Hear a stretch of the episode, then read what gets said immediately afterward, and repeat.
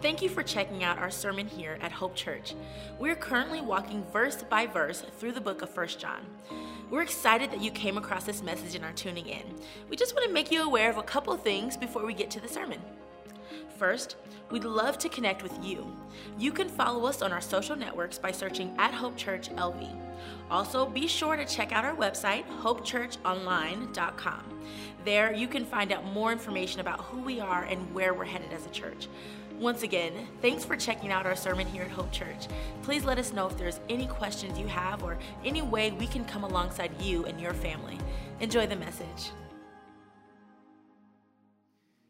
So appreciative of our worship team. Um, spoken a lot of years, been approaching 23 years in ministry now, spoken a lot of different camps, different places as a former student pastor, and and a lot of times you'll have these worship guys that come up to you and say, Hey, Pastor, you know, how do you want us to leave the crowd? Do you want us to leave them up or down or, you know, ready to go or in a solemn mood? And, and really, my answer most of the time is just, How about worshiping?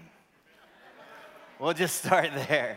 Uh, and that's exactly what this worship team does um, every single week when, the, when Pastor Vance or whoever it is steps into this pulpit, um, we, can, uh, we can know and be for sure that the people are in a spot to where they are acknowledging who God is because of our worship team, what God's doing. So I'm so thankful to them. Happy Father's Day, everybody. It's awesome stuff. Um, I want to start off today by being a little transparent to you. Uh, Pastor Vance said that on the video. This is my first time speaking here at Hope Church. Um, my family and I moved here last July from Vancouver, British Columbia, and um, we uh, are a lot wet, more a lot, a lot wetter up there. um, it's drier here for sure, um, but we had the privilege of uh, coming here last July and building a family ministry team. And so that basically means that our family ministry is laser focused to connect children, birth to fifth grade, middle school, high school, college students, and their families to live the life of a Jesus follower. And so that's our focus. That's who we are. We have built a team. Um, some people were here before I got here. Some people have joined us since I've gotten here. But Carissa Carter helps lead our preschool. Tony Caniglia and Elijah Pittman lead our elementary.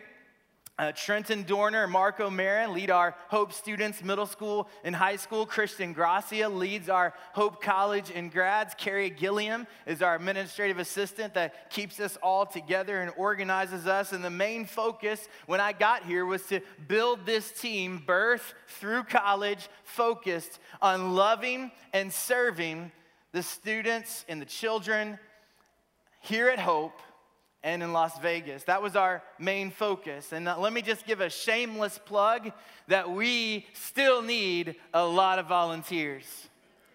And all throughout preschool, all throughout elementary, all throughout our students, we need volunteers. And so if you'd like to do that, pray through that. Um, we're doing a big launch for that in August as school starts back up. We'd love to talk to you about that. Um, but in the future, we're going to be adding areas of our family ministry that comes to thinking through parenting and enriching marriages. And so there's a lot that we have responsibility for as a family ministry team. And I'm excited for the foundation that's already been built for this to take place. But for me personally today, and even right now, I'm facing a temptation. And that temptation is to impress. You know as well as I do, when you're new to a job, there's a desire to impress those who hired you with your quality of work. And that's not all bad, but in my situation right now, standing right here, if that's my only motivation, then I'm not standing here with any pure motives. And so I've been reading and praying through a scripture throughout this week knowing that this temptation is here. Galatians 1.10 says this for am i now seeking the approval of man or of god? Or am i trying to please man? If i were still trying to please man i would not be a servant of christ jesus. So i just like for you to join me in prayer as we launch into this message of God's word, that the focus here would be the pure motivation of this would be the teaching of His word to us today. Let's pray. God, thank you so much for today. God, I pray that today would be a memorable day for everyone in this room, but not because Jeff Phillips is standing here speaking, but because you, Holy Spirit, want to impact the lives of every person in this room. And so, God, we ask you today to move in people's lives. We ask you today to draw people to a relationship with you for the very first time. We ask you today to affect relationships today for the very first time. So, God, we ask you, Holy Spirit, you do a work and speak to us today. God, move in us, guide us, guide our time, and we pray these things in Jesus' name. Amen. Amen. Thanks, guys. A little bit about me. I was born in Wichita Falls, Texas. Even though I moved here from Canada, I'm not a Canadian. Uh, born in Wichita Falls, Texas, raised in Crowley, Texas, just south of Fort Worth on three and a half acres. Um, we had sheep and a donkey and all that kind of stuff. Um, so, yeah, I'm true Texan when that comes, um, but just south of Fort Worth there. Um, my little brother, uh, when I was five years old, he was 14 months old and died of spinal meningitis. So that was a tragedy that hit our family right out of the gate for me. Three years later, my parents never recovered from that and got divorced. So by the time I was eight years old, my little brother had died and my parents had gotten divorced. But in the whole time I was in the church, my parents made sure that I was being exposed to who God is and his love for me. At the age of 10, I gave my life to Jesus Christ. Grew up in a student ministry, very active in a youth ministry as a teenager. Graduated from Crowley High School and decided that God was calling me um, to attend Dallas Baptist University. And the re- way that I decided that God was calling me is because they offered me the most money. I tell high school students all the time, they're like, I don't know where to go to college. I just don't know. And I'm like, who's offering you the most money? Who's offering you the best scholarship? That might be a clue, right? And so, uh, so that's why I went there. But uh, called to ministry there as a freshman at Dallas Baptist University and began being a student pastor in a small church in North Dallas in 1994. I met my wife Sarah at Dallas Baptist University. We graduated from DBU. I attended and graduated from Southwestern Baptist Theological Seminary in Fort Worth. Continued student ministry. Uh, after we graduated, uh, my wife and I were called to to be the student pastor at First Baptist Church, Gardendale, Alabama, a little town north of Birmingham. There's a big mega church there, um, and we were there uh, for about six years. And my um, kids were both born in Birmingham, and so they, I can't, guys, I can't do it. I can't keep them from rooting for the University of Alabama. No matter how hard I try, no matter how much, my, my stepdad played baseball at the University of Texas, no matter how much I throw up the hook'em horns, they are still going to root for where they were born. It's something that's really weird. You, we've seen it in our pastor. Um, I don't. I don't know what it is, but it's something. Um, it's in the water. I don't know, but it's something. But, but both of my kids were born in Birmingham. Um, we continued student ministry near Memphis, and we were in student ministry for 16 years. And then God called us to go church plant in Vancouver, British Columbia, Canada.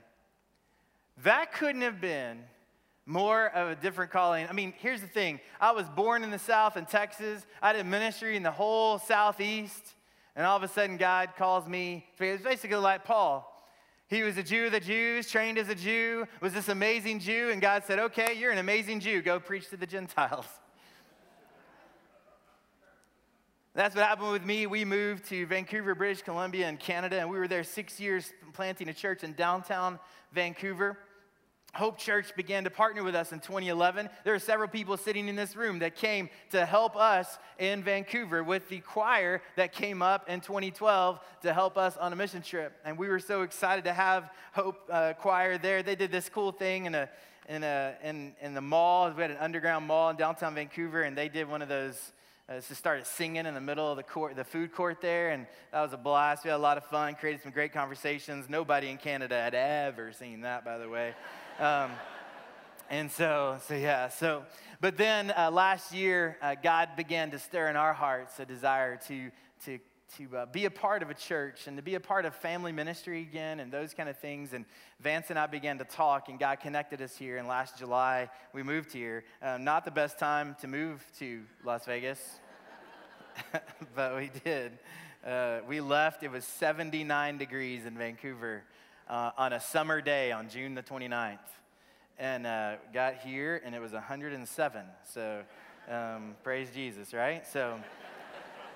I do want to wish every dad here a happy Father's Day. I have a family. I have two children myself. Uh, my two kids, like I said, they're born in Birmingham, Alabama. We got a little family pic, I think, up there for you. It's taken a couple years ago. My daughter and son will not be happy about the, me, us not having an updated family pic, but that is what it is. My daughter is 15 years old, and, um, and she is an amazing singer and actress and loves musical theater. My son Ty is 12 years old, and he loves all things baseball, and we do a lot of that. And I love being their dad.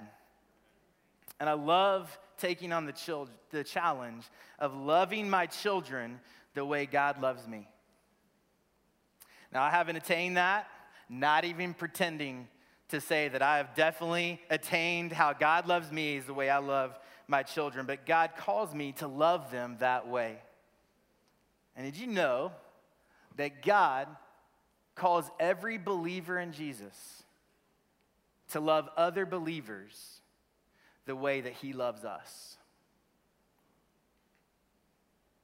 Not just our children. In fact, many of you sitting in here may not have children. You may say that you know Jesus, and I will say to you that He has called us, the way that He loves us, He's called us to love others that know Jesus.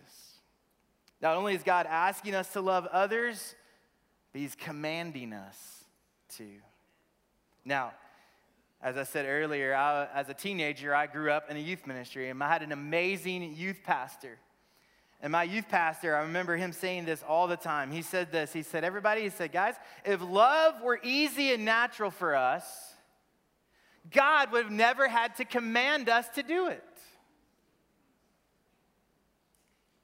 If you think about it, God never says, God never commands us to hate, never commands us to rebel, never commands us to do certain things that are very natural to us. You see, here's where we are born sinners.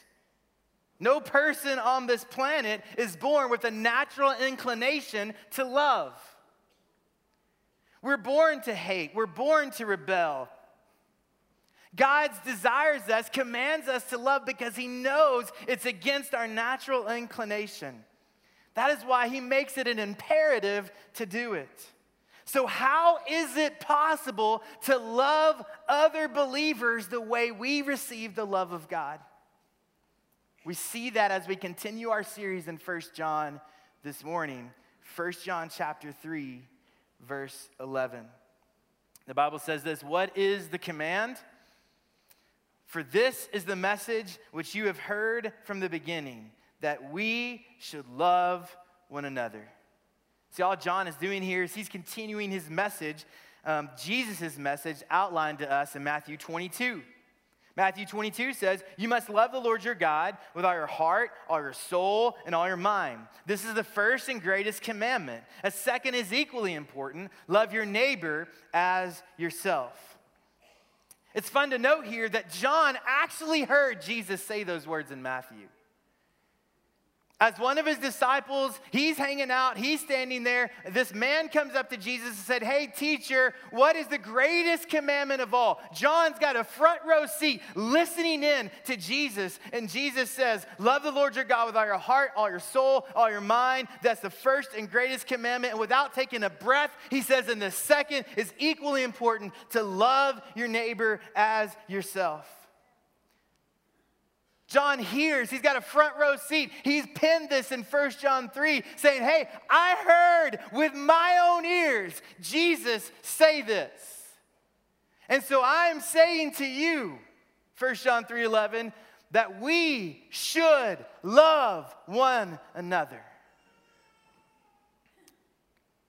John then moves on into verse 12 using an illustration that shows the hatred from Cain toward Abel as biological brothers in opposition to one that Christian brothers and sisters should have toward one another. He says, verse 12, not as Cain, who was of the evil one and slew his brother. And for what reason did he slay him? Because his deeds were evil and his brothers were righteous. We can't let jealousy and envy toward another brother or sister in Christ destroy our relationship. And Paul says right out of the gate, we need to love one another and we can't let jealousy and envy get in the way of that. Already, while I'm speaking, I've been with the Holy Spirit now for a long time.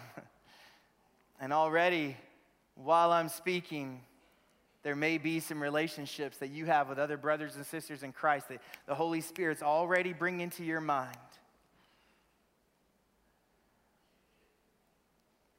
Maybe they're broken and they need restoration. I don't know. So we see this command to love. Now we need to look at what these verses teach about the command to love one another. What is, what is John about to tell us here? The first thing he says My love for other believers testifies to the life of Christ in me. 1 John chapter 3 verse 13. Do not be surprised, brethren, if the world hates you. We know that we have passed out of death into life because we love the brethren. He who does not love abides in death. John is speaking to people who have a relationship with Jesus. We've established that. He's speaking about loving one another, other people who have a relationship with Jesus. We've seen that.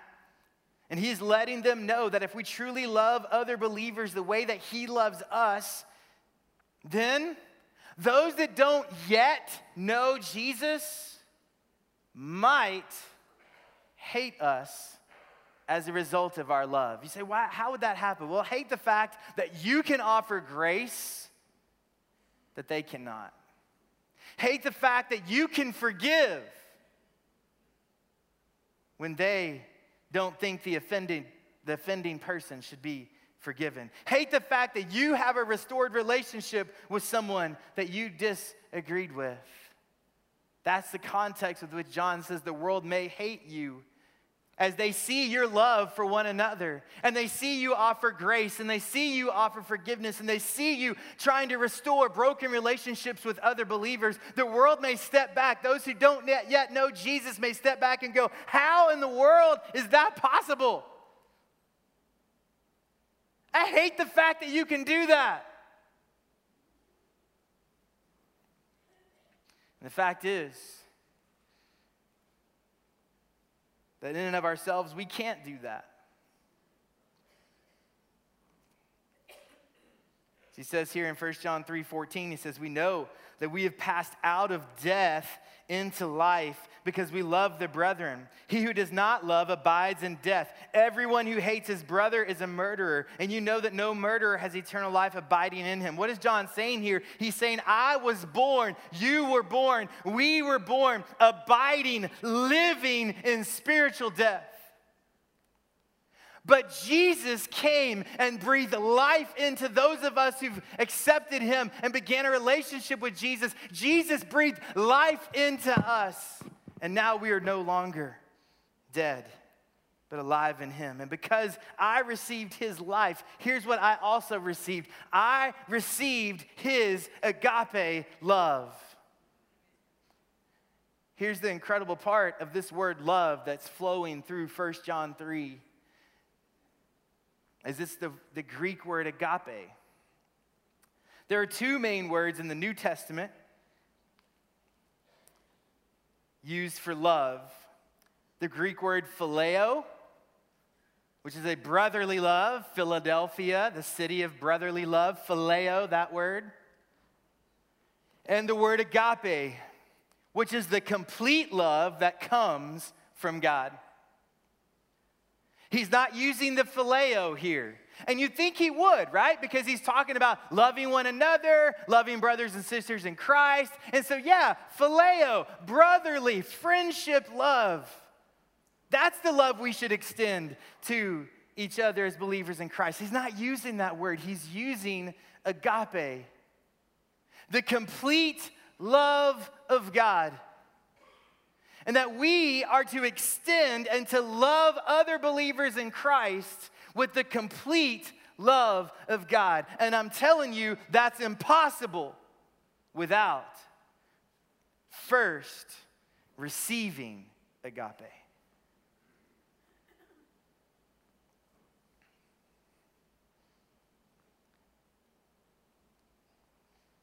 I cannot give agape if I've not first received agape. So, how is it possible to love others in the agape type love that God loves us with? John continues. My love for other believers demonstrates what Christ did for me. Let's look at 1 John 3 16. It says this We know love by this that he laid down his life for us. That word love, again, agape. This is the agape love of God, that God the Father so loved us that he had his son Jesus lay down his life for us. James Montgomery Boice, in his commentary here in 1 John 3, says this It is interesting to notice that there is hardly a verse in the New Testament that speaks of God's agape love that does not also speak of the cross. John 3:16, Galatians 2:20, Romans 5:8, 1 John 4:10. In each of these verses, the cross of Christ is made the measure of God's love, as well as the primary means by which we become aware of it. What is it that gives the love of God as seen at the cross its special character? Primarily, it is the element of self-sacrifice on behalf of those of us who are totally undeserving and even undesirous of the sacrifice. God's agape love for us is the greatest gift He can give us. His complete love meant that He would send His one and only Son as a payment for our sins. That is the agape love of God, completely loving those of us who are undeserving, even undesirous of his love.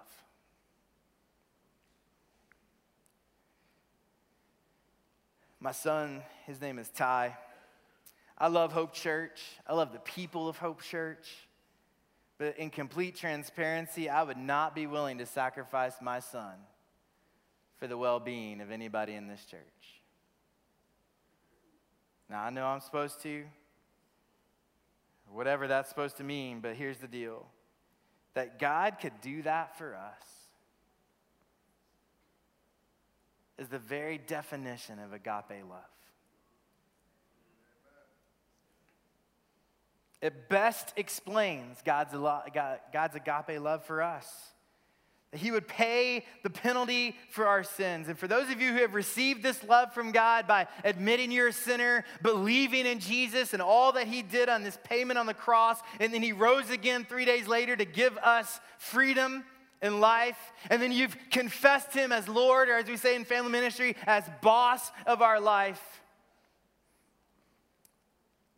If you've done that, then you have received the agape love of God. In fact, you now have the gift of the Holy Spirit indwelling inside of you. And it's only after you've received his agape love that you can truly and actually extend God's agape love to others.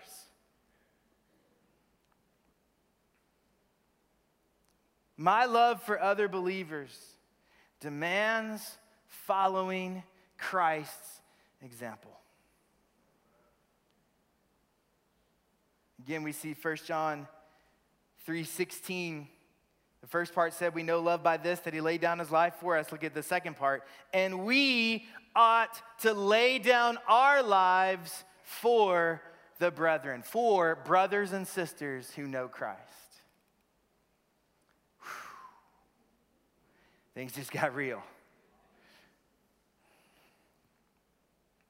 The word lives here, we ought to lay down our lives. The word lives here in the Greek is the word psuche. It's the English, we get the English word psyche or psychology from it. That word literally means our soul, our mind, our will, our heart. So we could read that verse, and we ought to lay down our soul, mind, will, heart for our brothers and sisters in Christ. Very rarely will we ever be in position to physically lay down our lives for brothers and sisters in Christ. Very rarely. However, this word does not only imply that we should physically lay down our lives, it also implies that we should continually die to self, just as Jesus did when he humbled himself and came to us. I don't know if you realize this, but Jesus did not just lay down his physical life for people. When Jesus was walking on earth, we have to understand that Jesus was 100% God and he was at that time a 100% man. And being a 100% man, he got tired like we did. He got hungry like we did. He got thirsty like we did. He felt emotions like we feel. So we think of Jesus in John chapter 4. And Jesus has been traveling with his disciples, and he comes up to this old well. And this well is the lifeblood of this little town. And he goes and he sits down next to this well, and he's tired, the Bible says, from his journey. He sends the disciples on into town to get some food, and he's literally just lounging up against this well on the steps of the well. And the Bible says it's the middle of the day. And this woman comes up. Now, here's what Jesus could have done being tired. He could have just asked for a drink, gotten his drink, and let her move on. He's tired. There was something special for her that day. Or Jesus in Mark chapter 4, he's asleep in a boat with his disciples. I mean, he is sound asleep on this boat. And a storm is rocking the boat. Water beginning to fill it, fill it, and Jesus is just sleeping away. And like children who wake us up in the middle of the night after they've had a bad dream, here come the disciples. Jesus, wake up! Do you even care that we're all about to drown? Jesus could have just rolled right over like most of us dads do, right?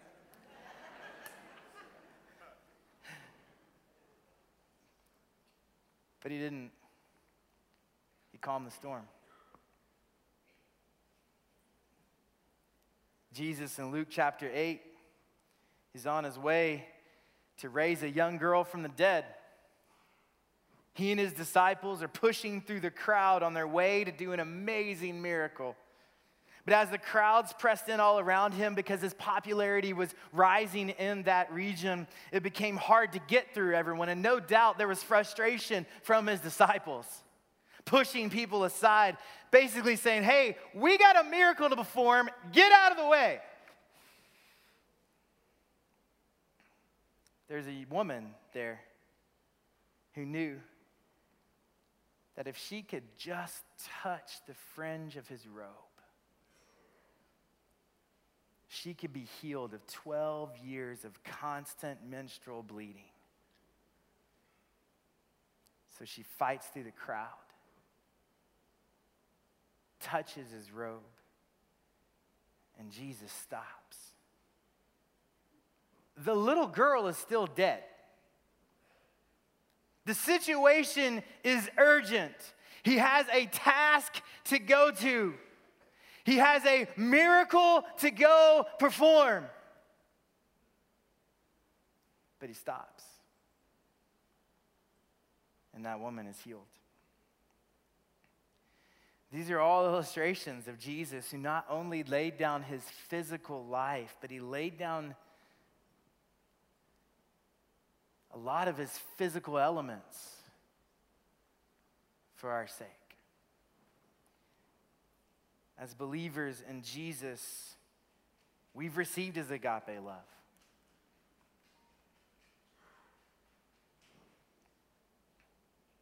And now we are to extend that same agape love to others. And that doesn't necessarily just mean laying down our physical lives for the sake of our brothers and sisters in Jesus. It's laying down our will, it's laying down our agendas, it's laying down our preferences. It's taking advantage of the time and the things that God miraculously puts in our place that sometimes, because of the busyness of our schedule and the busyness of our agenda, we completely miss. He's asking us to slow down. He's asking us to consider others as more important than ourselves. He's asking us to extend that agape love to others. So, how does this command to love one another impact us today? 1 John 3 17 and 18 says this But whoever has the world's goods and sees his brother in need and closes his heart against him, how does the love of God abide in him? Little children, let us not love with word or with tongue, but in deed and truth. How is it possible to love others the way God loves me? John gives us some practical ways. It's through our attitudes and it's through our actions. Our attitudes. Notice in that verse 17 that if, if we see a brother in need in our heart, we close our heart. That's, a, that's an attitude.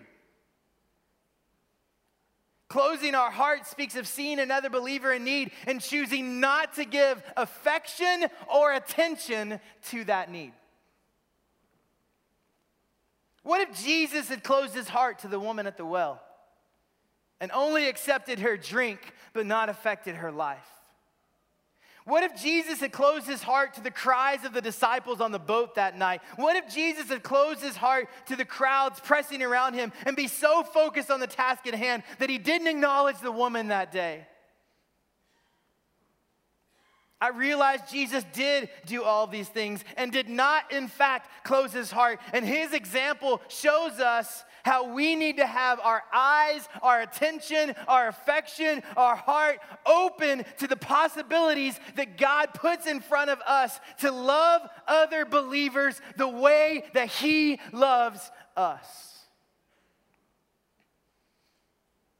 So we adjust our attitude and line it up with who Jesus is, and we adjust our actions Verse 18, little children, let us not love with word or with tongue, but in deed and truth. It's one thing to say, I love you, it's another thing to show that to someone. This happens in my marriage all the time. I'm not sure how many of you are familiar with the five love languages. Um, this book is an awesome book. It's a pretty good description about how we often love and receive love from others. The five love languages are words of affirmation, physical touch, acts of service, quality time, and giving gifts. This book explains that you often love others the way you like to receive love.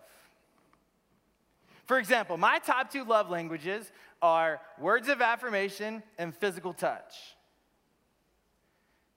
So, if my wife will just hold my hand, caress my back, just touch me in some way, I feel love from her.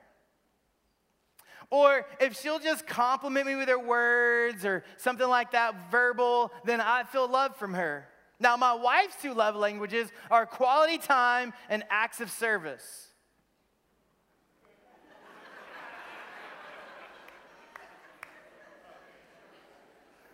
So, if I'll just dedicate time just for us, she feels loved. Or if I do something that she didn't ask me to do, but I do it out of kind of randomly, she feels loved. But the problem is, is that I love her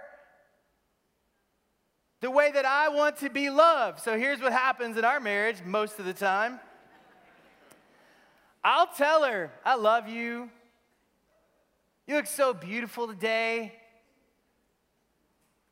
And that means nothing to her.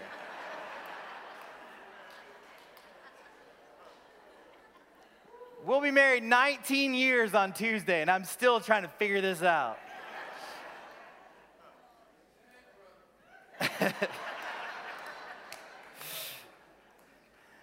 if I'm not spending quality time and doing acts of service, those, wa- those words I say fall on deaf ears. James actually illustrates that in James chapter 2, verse 15. It says this If a brother or sister is without clothing in need of daily food, and one of you says to them, Go in peace, be warmed and be filled, and yet you do not give them what is necessary for their body, what use is that? Even so, if it has, even so, faith, if it has no works, is dead, being by itself. Our actions You looked at Jesus' life, you saw actions. That's how he loved. And he is our example. The band's going to come up, and there are three types of people in the room today. Those that do not yet have a relationship with Jesus. Maybe you'd say, you know what, I, I don't have a relationship with Jesus. I haven't received his agape love. It's impossible then for you to extend that to others, and you're kind of realizing that today. Maybe you're a dad here and you've been brought here to hang out with your family today, and you'd say, you know what, I, I don't know. I, I've kind of been wondering how in the world some of these Jesus followers can love and forgive and show grace to others like they do. Today, you've heard of God's agape love for you.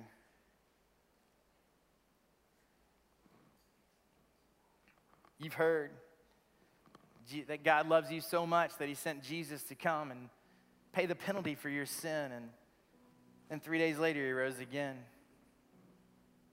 to give you victory, to give you life. You've heard today when I said that we were born, abiding, living in spiritual death, but that Jesus gives us life. Maybe today you've had this, oh my goodness, I, that is what I'm missing. I'm living in that spiritual death. I don't know if that's you today. You may be one of these three people. There's three types of people those that do not yet have a relationship with Jesus. And maybe today, you're, the, the, you're person number one. You need to give your life to Jesus and begin that relationship with Him and receive for the very first time His agape love for you. Maybe you're the second person and you're a Jesus follower but you're a Jesus follower that has some broken relationships with other believers in Christ. And we've been talking about receiving the agape love of God and extending that agape love to others. And maybe today, for the very first time, you're starting to realize, oh my goodness, there, there are some relationships that started coming to my mind of other believers in Christ that are not good. Can I just tell you this real quick? The person number one in this room that doesn't know Jesus yet, prayerfully, sometimes the thing that keeps them from loving Jesus is how you don't love other believers if you're in the second part. Sometimes the person that doesn't yet know Jesus is just waiting for these two believers in Jesus to like work something out.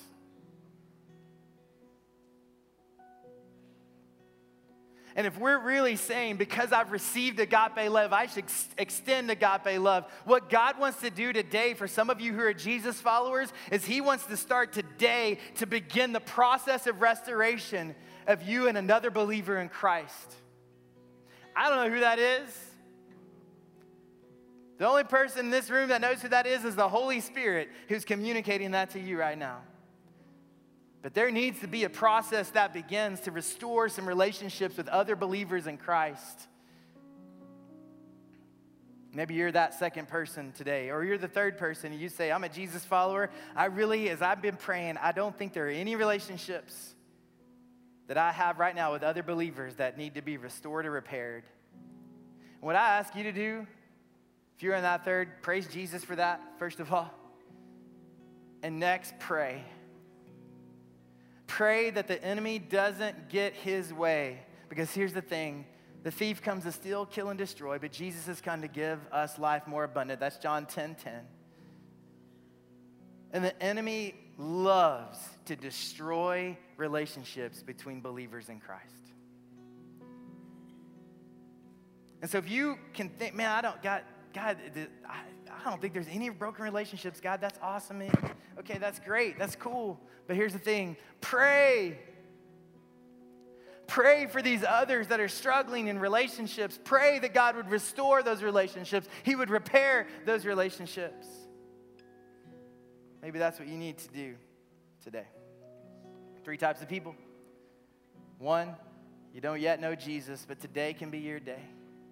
Two, you're a believer in Jesus, but you have some relationships that are broken. Three, you're a Jesus follower that has good relationships, and we're just asking you to pray. We'll have some pastors here at the front. We'll open up these steps for you, maybe just to come down and just maybe lay your pride down. Maybe lay some emotion down at the feet of God and walk away and leave it there. Whatever God leads you to do today, we just ask you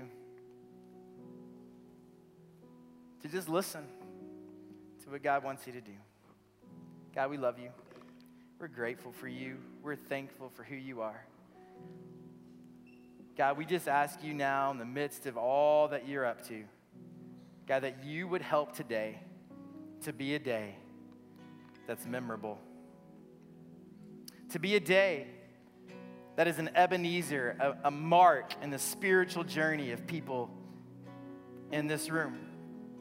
God, whether you're calling somebody to come to a relationship with you for the very first time, or whether you're beginning a process this morning of restoring relationships between other believers.